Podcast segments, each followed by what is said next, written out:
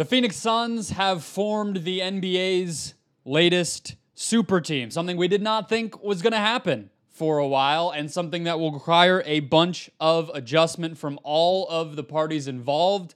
On today's episode of Locked On Suns, Howard Beck joins to discuss all of the ripple effects of Beal to Phoenix. Let's go. You are Locked On Suns, your daily Phoenix Suns podcast, part of the Locked On Podcast Network. Your team every day.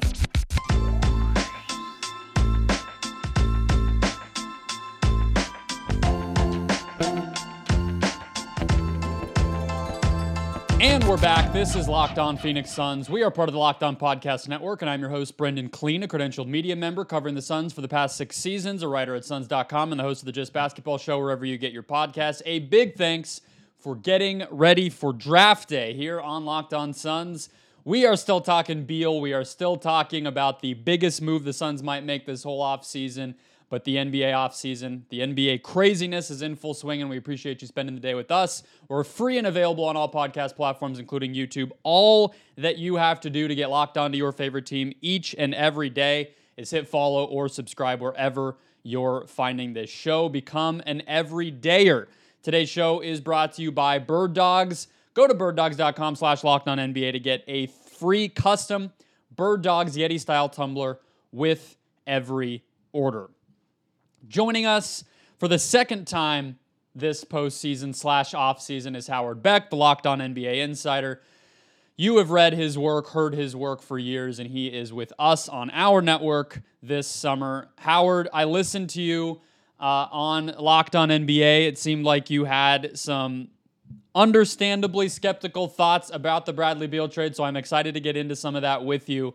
Um, and it, it's actually perfect because I think the last time that you were on this show was midway through or before the Nuggets series. I can't remember, but that's kind of where I want to start, which is a, a, pretty basic question. Is is this move enough to put the Suns closer to feeling like they can beat the Denver Nuggets after that six game series in the second round this postseason? Closer, sure um, but also kind of unclear, right? Um, there's the trade that they've made, which is still, as we record, not official. May yeah. may end up involving other teams, other components.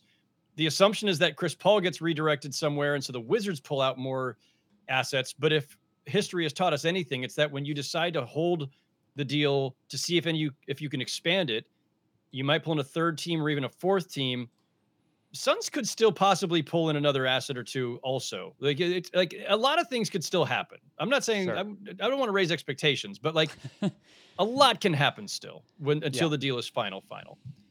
So we can only judge what we have in front of us, which is that the Suns have basically five guys under contract, three of whom by themselves, excuse me, four of whom by themselves are nearly at the luxury tax line mm-hmm. just their their big three plus Ayton.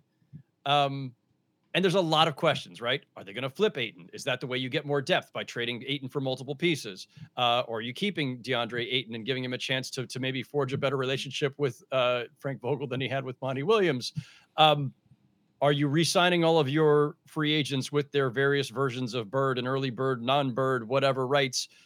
How, how can you get guys to come ring chase for the minimum?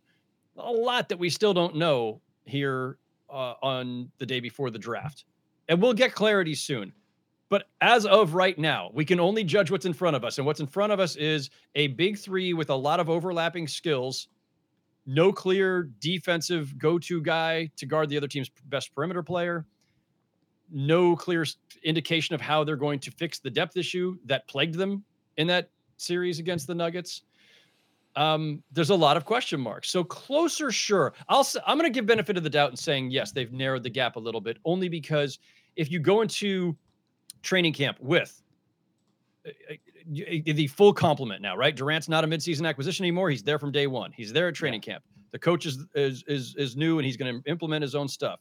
Um, there will be time for Durant and Booker and now Beal to establish whatever their chemistry, their pecking order, um, Vogel has a chance to figure out how to keep two of them on the court at the same time at all times and, and how they function when it's these three versus these two versus those two or just this one guy. There's a lot of that stuff that will happen. But at the end of the day, listen, here's what the Nuggets still have.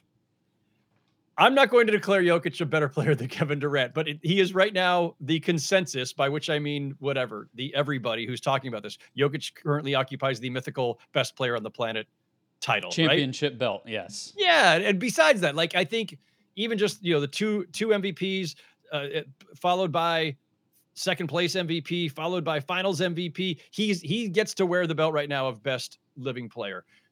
They have that. They have continuity in their roster. Guys, a core that's been together for years already. Continuity in their coach. Michael Malone's one of the longest tenured in the league, and the Suns are on, you know, their you know third coach in however many years. Um, the Nuggets may not have an elite defense, but they have better defenders with guys like Gordon and Caldwell Pope and Bruce Brown if they can re-sign him. Um, yep. They have better depth, and their stars are more reliable. Like, granted, Jamal Murray has missed time in the past, but Jamal Murray is now clearly on the other side of his ACL rehab. Michael Porter Jr. has, you know, uh, shown himself to be sturdier since coming back from a, lot of his issues. Jokic has been as sturdy a star as there is in this league, whereas Beal and Durant, not so much, and even Booker the last couple of years, not so much. So I think there's still a, a definite gap there. Um, and then it comes to like, why? Well, where are the Suns in that pack behind the Nuggets, who are the clear favorites yeah. going into next season? And that's really hard, right? Like, uh, the Warriors are going to make moves this summer. The Warriors were still mm-hmm. really, really good and better than their record indicated, and they're going to make moves. The Lakers once they got their new crew, once they swapped out Westbrook for all these other guys, were a much, much better team. So their record was not reflective of who they are. The Clippers, I don't know what the Clippers are going to do, but we can keep doing the if healthy, the Clippers are in the mix. Yeah. Um, and the Kings and Grizzlies are still really good. And yep. the Pelicans could be. And the Ma- I don't know what to make of the Mavericks, but Luka's one of the best players in the NBA. I'm not a Kyrie guy, but okay, Luka and Kyrie start the season together, presumably. They have a ton of work to do to fill out their roster. But I just mentioned them because out of respect for for Luka's talent. So that's a bunch of teams that are all going to be fighting for two through four to get one of those home court advantage spots, or maybe two through six to get one of the the absolute playoff spots without being in the play-in. And the Suns are in there. I'm not I am not ready, you know, shoot me if you must. I'm not ready to proclaim the Suns better than that all that group that I just talked about. I mean, better than the Pelicans and, and Mavericks, sure. Better than Kings and Grizzlies, maybe. Better than a refortified Warriors, Lakers, Clippers, I'm not sure.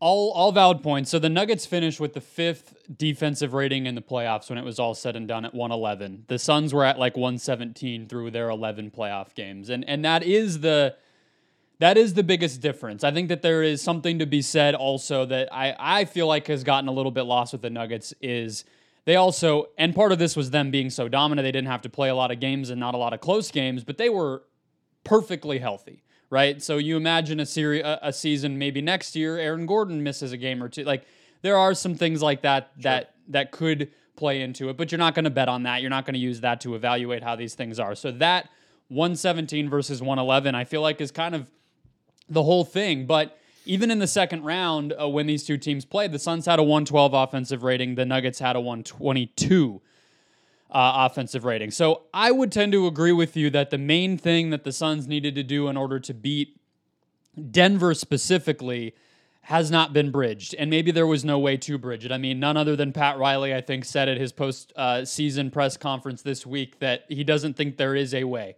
to guard Nikola Jokic and and the Nuggets after trying to do it, you know, for a series. Although he obviously is not the coach, he saw it up close.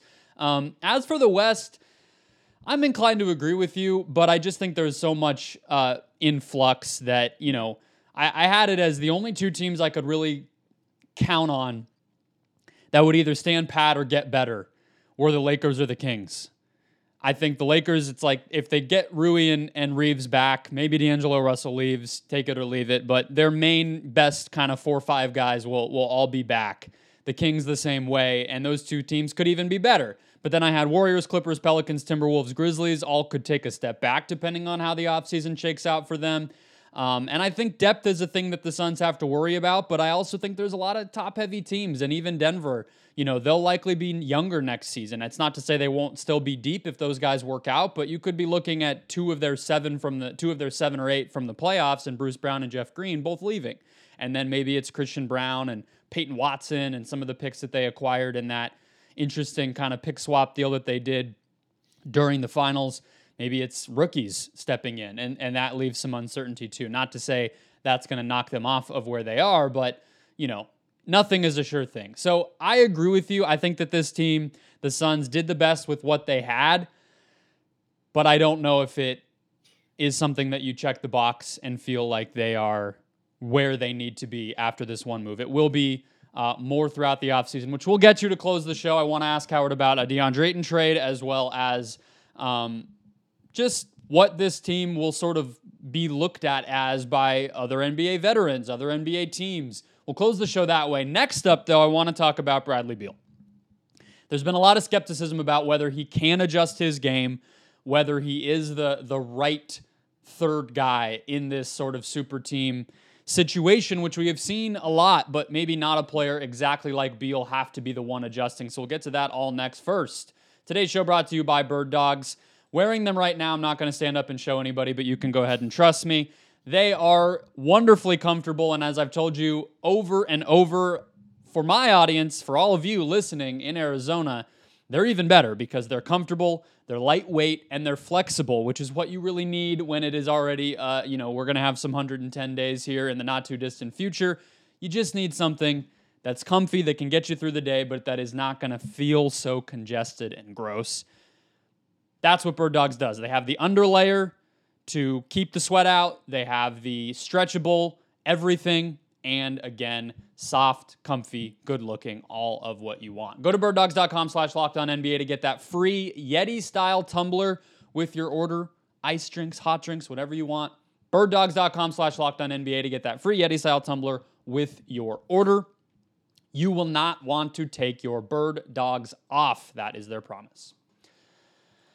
All right, back here with Howard Beck. Let's go through Bradley Beal's role in all of this, Howard. Um, the the season that I've been focused on talking and thinking about this guy since the deal went down is 2016-17, which I readily admit was seven years ago. Um, but that was really Beal's breakout season. He was 23, and what's kind of the most interesting as I'm thinking about what he'll have to do in Phoenix is that that year, the the Wall Gortat pick and roll was kind of the centerpiece of Washington's offense. You had Markieff Morris still prominently involved with a, a, decently high usage rate, and then some breakout kind of role player seasons from Otto Porter, Kelly Oubre. We all remember that team. They they played Boston and everything else. Um, and so, yes, I can look at Beal and see an increase in mid range frequency to a really, really high level, which was already a problem for the Suns with Chris Paul on this team and, and might be one again. But he's also increased his floater and at rim frequency in terms of just sort of where he's taking his shots. And again, when I look back to that season, I'm not saying he can play like that guy. I'm not saying that egos and comfort and all the things that happen when players are 30 and established that don't happen when they're 23 and coming up in the league. I know that matters, but I guess it just helps when you've seen it. And we've seen it from Beal. And I just think that at least should give some optimism that he can take a little bit more of that backseat and adjust his game to what it'll have to look like next to Booker and Durant. What do you think? So, the most encouraging thing you could possibly point to is that Bradley Beal had a no trade clause, could direct where he wanted to land, and landed with the Suns. So he knows he's landing with a team where he is the number three. Because the first question I, I would ask is like, does he understand that he's going to be the number three? I, I I think he does. Pretty sure Bradley Beal's not going to put himself ahead of Kevin Durant or Devin Booker. Um, now it's one thing to, to know that intuitively, to recognize it, to say yes, that's where I want to go. Let's do it. It's another thing to actually make the adjustment because sometimes we think about this in terms of like ego or selfishness, and and it's those things matter sometimes, but you could be you can put your ego aside. You could be a, a, a team player. It's still an adjustment it's still hard yeah. to go from being the undisputed number one, even though, yes, I'm an undisputed number one, surrounded by uh, so-so talent, and I'm losing a lot of games. Yeah, sure, it's better to be part of uh, a, a super team and win more and have a higher upside and not have everything on your shoulders. It doesn't mean it's not an adjustment. You still have to figure out how to be comfortable with the ball in your hands less frequently. And one of the things I was impressed by, uh, one of the things that Beal impressed me with over the course of his time with Washington was that he came in as kind of your prototypical off-ball shooter. He made a name for himself as a great three-point shooter. Not so much the last few years. That's you know something to to, to keep an eye on. Yeah. Um, but he developed uh, much better uh, ball handling skills along the way, playmaking skills. Like he he's become a guy who can initiate the offense. Mm-hmm. And I don't think he had that at this level when he came into the league. So, like all great players, all all guys who you know who are going to be multiple time All Stars. You add as you go. So for the the Suns, you know, one question that I raised on on Locked On NBA uh, with Nick the other day was, well, who's the point guard? But also maybe they don't need a point guard, right? You've traded Chris Paul. Maybe you're just going with a a, a Booker Beal backcourt. Booker, Beal, Durant can all handle the ball. They can all initiate the offense. No, none of them are prototypical playmaking uh, types. They're not point guards or point forwards or point anythings but they can all run an offense. And as as you know, obviously you and, and your listeners know well, you know, Booker at times earlier in his career was forced to do a lot of it when he wasn't really ready for it. But now he's he's got all of that uh, experience and better understanding of the game, and I think he can leverage his abilities and his gravity that much more uh, wisely and strategically at this stage of his career. So uh, I'm not overly concerned with the quote unquote lack of a point guard, but I am curious. I am curious. Mm-hmm. Do they think they still want one? Because that's going to have an effect on all those all those guys yeah. too, and on Beal, right? Um, they're all used to having the ball in their hands a lot. They're all used to having high usage rates. Someone's going to have to sacrifice a little. You had asked me like historically, where could we look? I actually thought a little bit about the 2016 to 19 Warriors. Like, is Bradley Beal now Clay basically? Mm. Like, uh, Durant and Curry did not give up a lot when they be, became teammates in terms of usage. The, you know, I think I think Curry might have given up a little bit.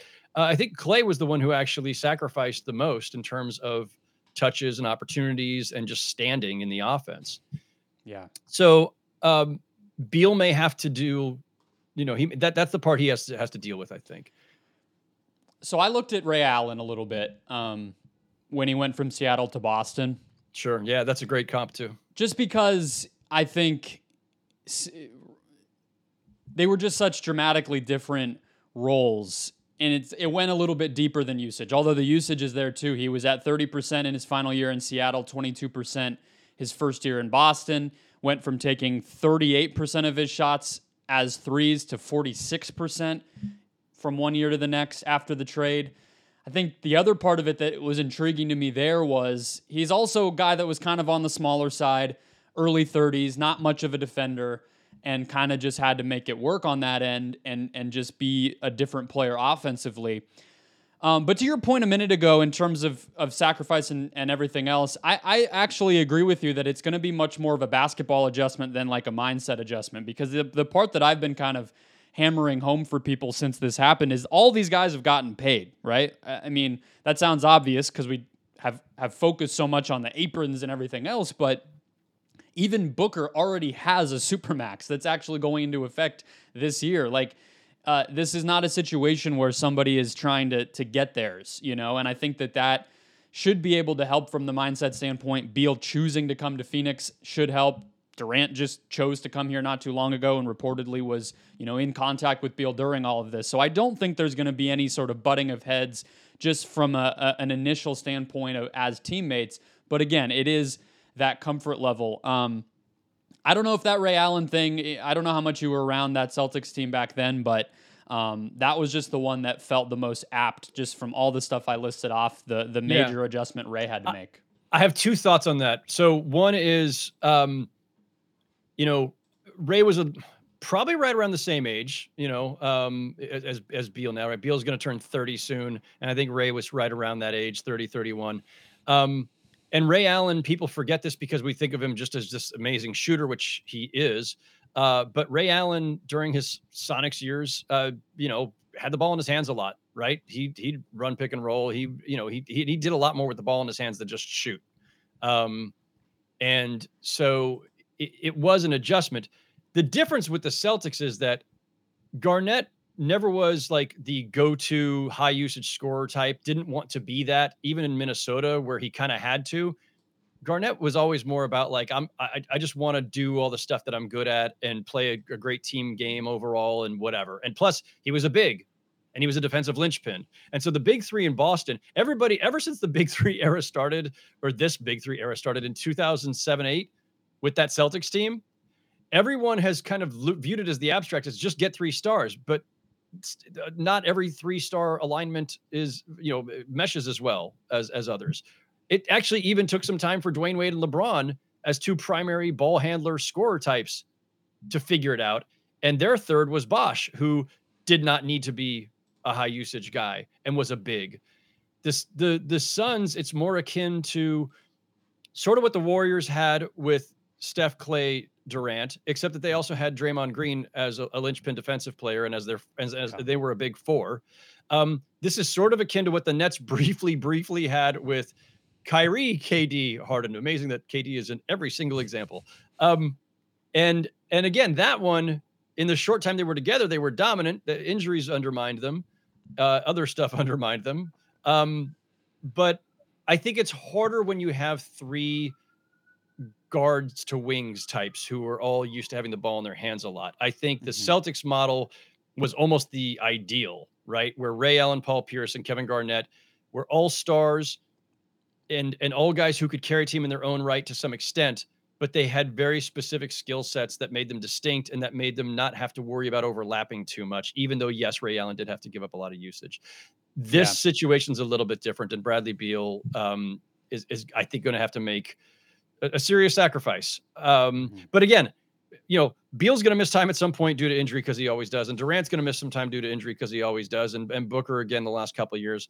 So there will be times, whether it's within a game or stretches of the season, where I think everyone's going to get their chance to, you know, exercise the the full capacity of of their skills. Yeah, and that Celtics team too. I think this, if you could tell the Suns that they were going to get a young Kendrick Perkins type and a young Rajon Rondo type, they would be thrilled. I mean, that's that's really the, well, the part of this that, yeah. that they don't have and, right now is just that the young depth that they just and that was going to be a problem before anything happened with Beal. If they had kept yes. and rolled it back with Paul and Ayton, they still didn't have those guys. This was a Durant trade problem. This was a poor drafting problem. I think that's some of what's getting missed too. Is people want to make it the Beal trade was this all-in move. It's like they traded Chris Paul, who they were maybe going to cut, and Landry Shamet, who might not even play depending on a, what given night it was. So they didn't have all that stuff before this. Now it's even more yeah. important to find it. Yeah. Also, so the Celtics, young Rajon Rondo, so they really kind of had a big four because Rondo elevated to that level very quickly. They had Perk, they had Sam Cassell and PJ Brown and Leon Powe and Tony Allen. And like yeah. they had a squad. They had a mm-hmm. full squad just creating a big three with a bunch of max guys.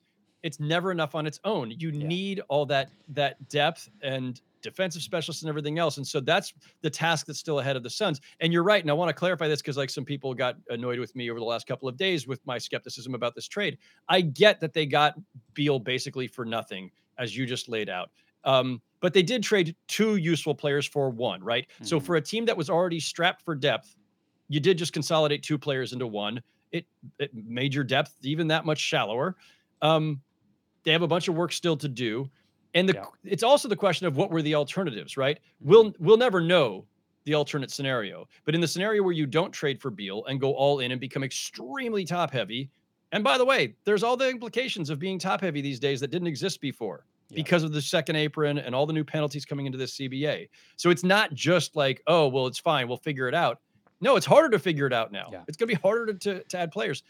And you'll never know what the other opportunity lost was of trading Chris Paul for depth instead of another star, or trading Chris Paul and Landry Shamet for depth instead of another star.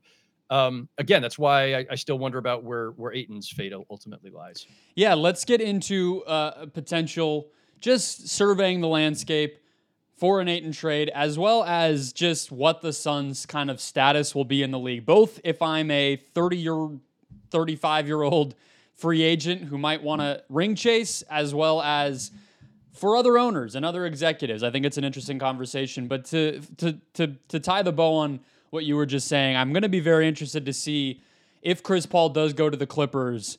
It'll be a fun thought exercise to look at that and say if the Suns could have gotten that and whatever they eventually get for an Ayton trade, which they still that will be theirs because he's still on the team. But in some, comparing that to the Bradley Beal move, Landry Shamet, take it or leave it, but that was a salary piece that, that you would have maintained. It's going to be interesting when it's all said and done to look at what those different pathways were, but the Suns have already chosen theirs, so it is what it is. Let's get into that bigger picture conversation next. First, today's show brought to you by eBay Motors. Just like in basketball with a championship team, it's all about making sure every player is a perfect fit, and it's the same when it comes to your vehicle. Every part needs to fit just right. So the next time that you Need parts and accessories? Head to eBay Motors. With eBay Guaranteed Fit, you can be sure every part you need fits right the first time around. I've told you guys about my story of driving to a Mercury game a few weeks ago, and somewhere, someplace in downtown Phoenix is my wheel cover for my front uh, driver's side wheel and I don't have that anymore. So I've made an account on eBay. I actually have an order coming in soon. Just add your ride to my garage, look for the green check to know the part will fit or get your money back because just like in sports, once again, confidence is the name of the game when you shop on eBay Motors. Over 122 million parts to choose from. You'll be back in the game in no time. It's easy to bring home a win when the right parts are guaranteed. So get the right parts, the right fit, and the right prices at ebaymotors.com. Let's ride. eBay guaranteed fit only available to U.S. customers. Eligible items only. Exclusions apply. All right, let's close things out. Let's just uh, keep on the Ayton side of things real quick here, Howard. I, I don't know if you have thoughts or just surveying the landscape from your vantage point. It seems like from the rumors and leakage and craziness that comes out this time of year, no one seems to be in agreement over whether there is much of a market for DeAndre Ayton and what deals may actually be out there. And that's been the case for a year, dating back to offer sheets and sign and trade possibilities when he was a free agent last summer. So if you just had to guess now, do you feel like the Suns are able to find a trade that's worth doing for Ayton before the beginning of the season? Boy, it's really hard to know. I'll be honest. Um, I haven't really canvassed people around the league on Ayton's you know current perceived value or who would chase him if he were made available today. Um, look, let, us just you know speak about it in the abstract here, or just the, the the knowns, right? We know that the Pacers did make him an offer sheet, uh, you know, a, a year ago, and certainly were willing to to to have him, um, mm-hmm. even though they already had Miles Turner, and uh, who knows what how different history might be if the Suns had just let him walk. Um, but there was clearly interest by the Pacers. I think there's there would absolutely be interest by other teams. He's a really talented two-way center with a lot of question marks over him and some clouds and other things that are just kind of hovering over. Um, I I would, you know, certainly believe that uh, the Suns, though the though Monty Williams is gone, the Suns as an organization know exactly who DeAndre Ayton is for all of his uh, skills and his warts. And I'm sure there's still probably some questions there about whether he's the best piece to go forward with. So the logical thing would be to be opportunistic, especially because you now have so much money tied up in the big three and he becomes a big four. And as I said earlier, you're basically at the at the luxury tax line just with those four. It makes a lot of sense to try to break him up into smaller pieces to replenish your depth, to make your your payroll a little bit more manageable, to give yourself more flexibility to make other moves down the line.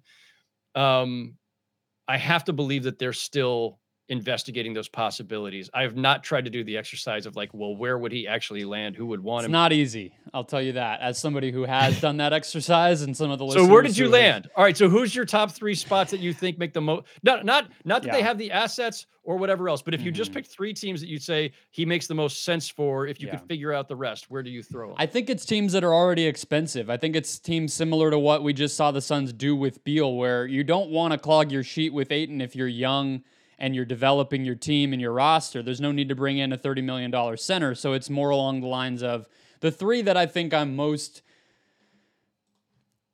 I, I don't know if it's the ones that will happen, but Atlanta, Boston, and Dallas. And then, yeah, Indiana probably kind of right there as well. Um, I think those all make sense. And and Dallas, Dallas feels like the one that's that's like both the most logical and the most impossible because like who wants anything that Dallas is going to put into a yeah. trade? All, yeah, if you're if you're not getting you know players. Josh Green or the number ten pick or something like that, and even then, you know, do the Suns have the use uh, really much of a use for the number ten pick? I don't know. Um, but well, yeah, having that, another cheap another cheap piece, if you can get somebody who can contribute immediately, mm-hmm. then yes, that would make sense. And if Dallas sure. is willing to put Josh Green on the table, then uh, you know, yeah. But um, the Celtics is a funky one because it's like, all right, is Robert Williams going the other way?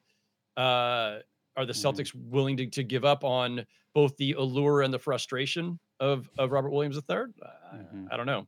And would the um, Suns really want to take take that on when they're already, you know, in kind of a pressure situation themselves and say, okay, we'll we'll be the ones to deal with the will he won't he play situation there. It's it's not easy. Yeah.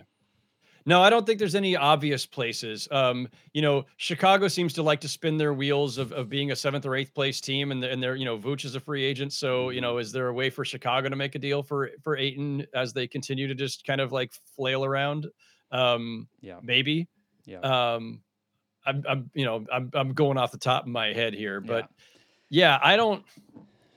There's, there's not a lot of like obvious trade partners, but I think the ones you listed is is, is the, the logical starting point. So let me ask you this big picture to round us out here. Um, the new CBA was obviously designed in some ways to prevent what the Suns just did, although they did it before it went into effect, kind of probably looking over their shoulders at the deal. Maybe a little bit of resentment of, hey, we made this Durant trade having no idea what was coming and then you screwed us, so now we have to do this. I think there's probably an element of that going on from the Suns standpoint as well. But from the other team's standpoint, um, I'm wondering if you can give us an idea of.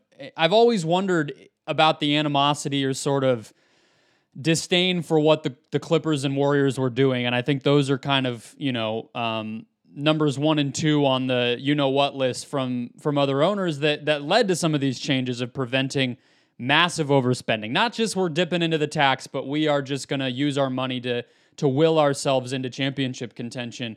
And the Suns are kind of doing that. I mean, it's only one year. We don't know how long it'll go. We don't know how aggressive they'll be. There's some draft stuff that that starts to come into effect if you're a repeat offender here, but I wonder if you think the Suns are destined to kind of end up in that you know, camp of reviled franchises by these other owners. And it's just sort of a funny question yeah. because for a long time they were the underspenders and the the you know the eye roll franchise that everyone wondered why it couldn't get its act together. Now we've we've switched so quickly. So in the early days of the, I'm, I'm going to do the, I'm, I'm going to go go grandpa mode here. Um, kids, sit down and let me let me tell you about the early days of the luxury tax. So the luxury tax was created in the 1998-99 uh, CBA after the most brutal lockout in NBA history and it, it it it didn't kick in right away. It kicked in like 2002, I think. And nobody wanted to pay the tax, and it was only a dollar for dollar tax back then. It was it was not nearly as punitive as what they've eventually developed.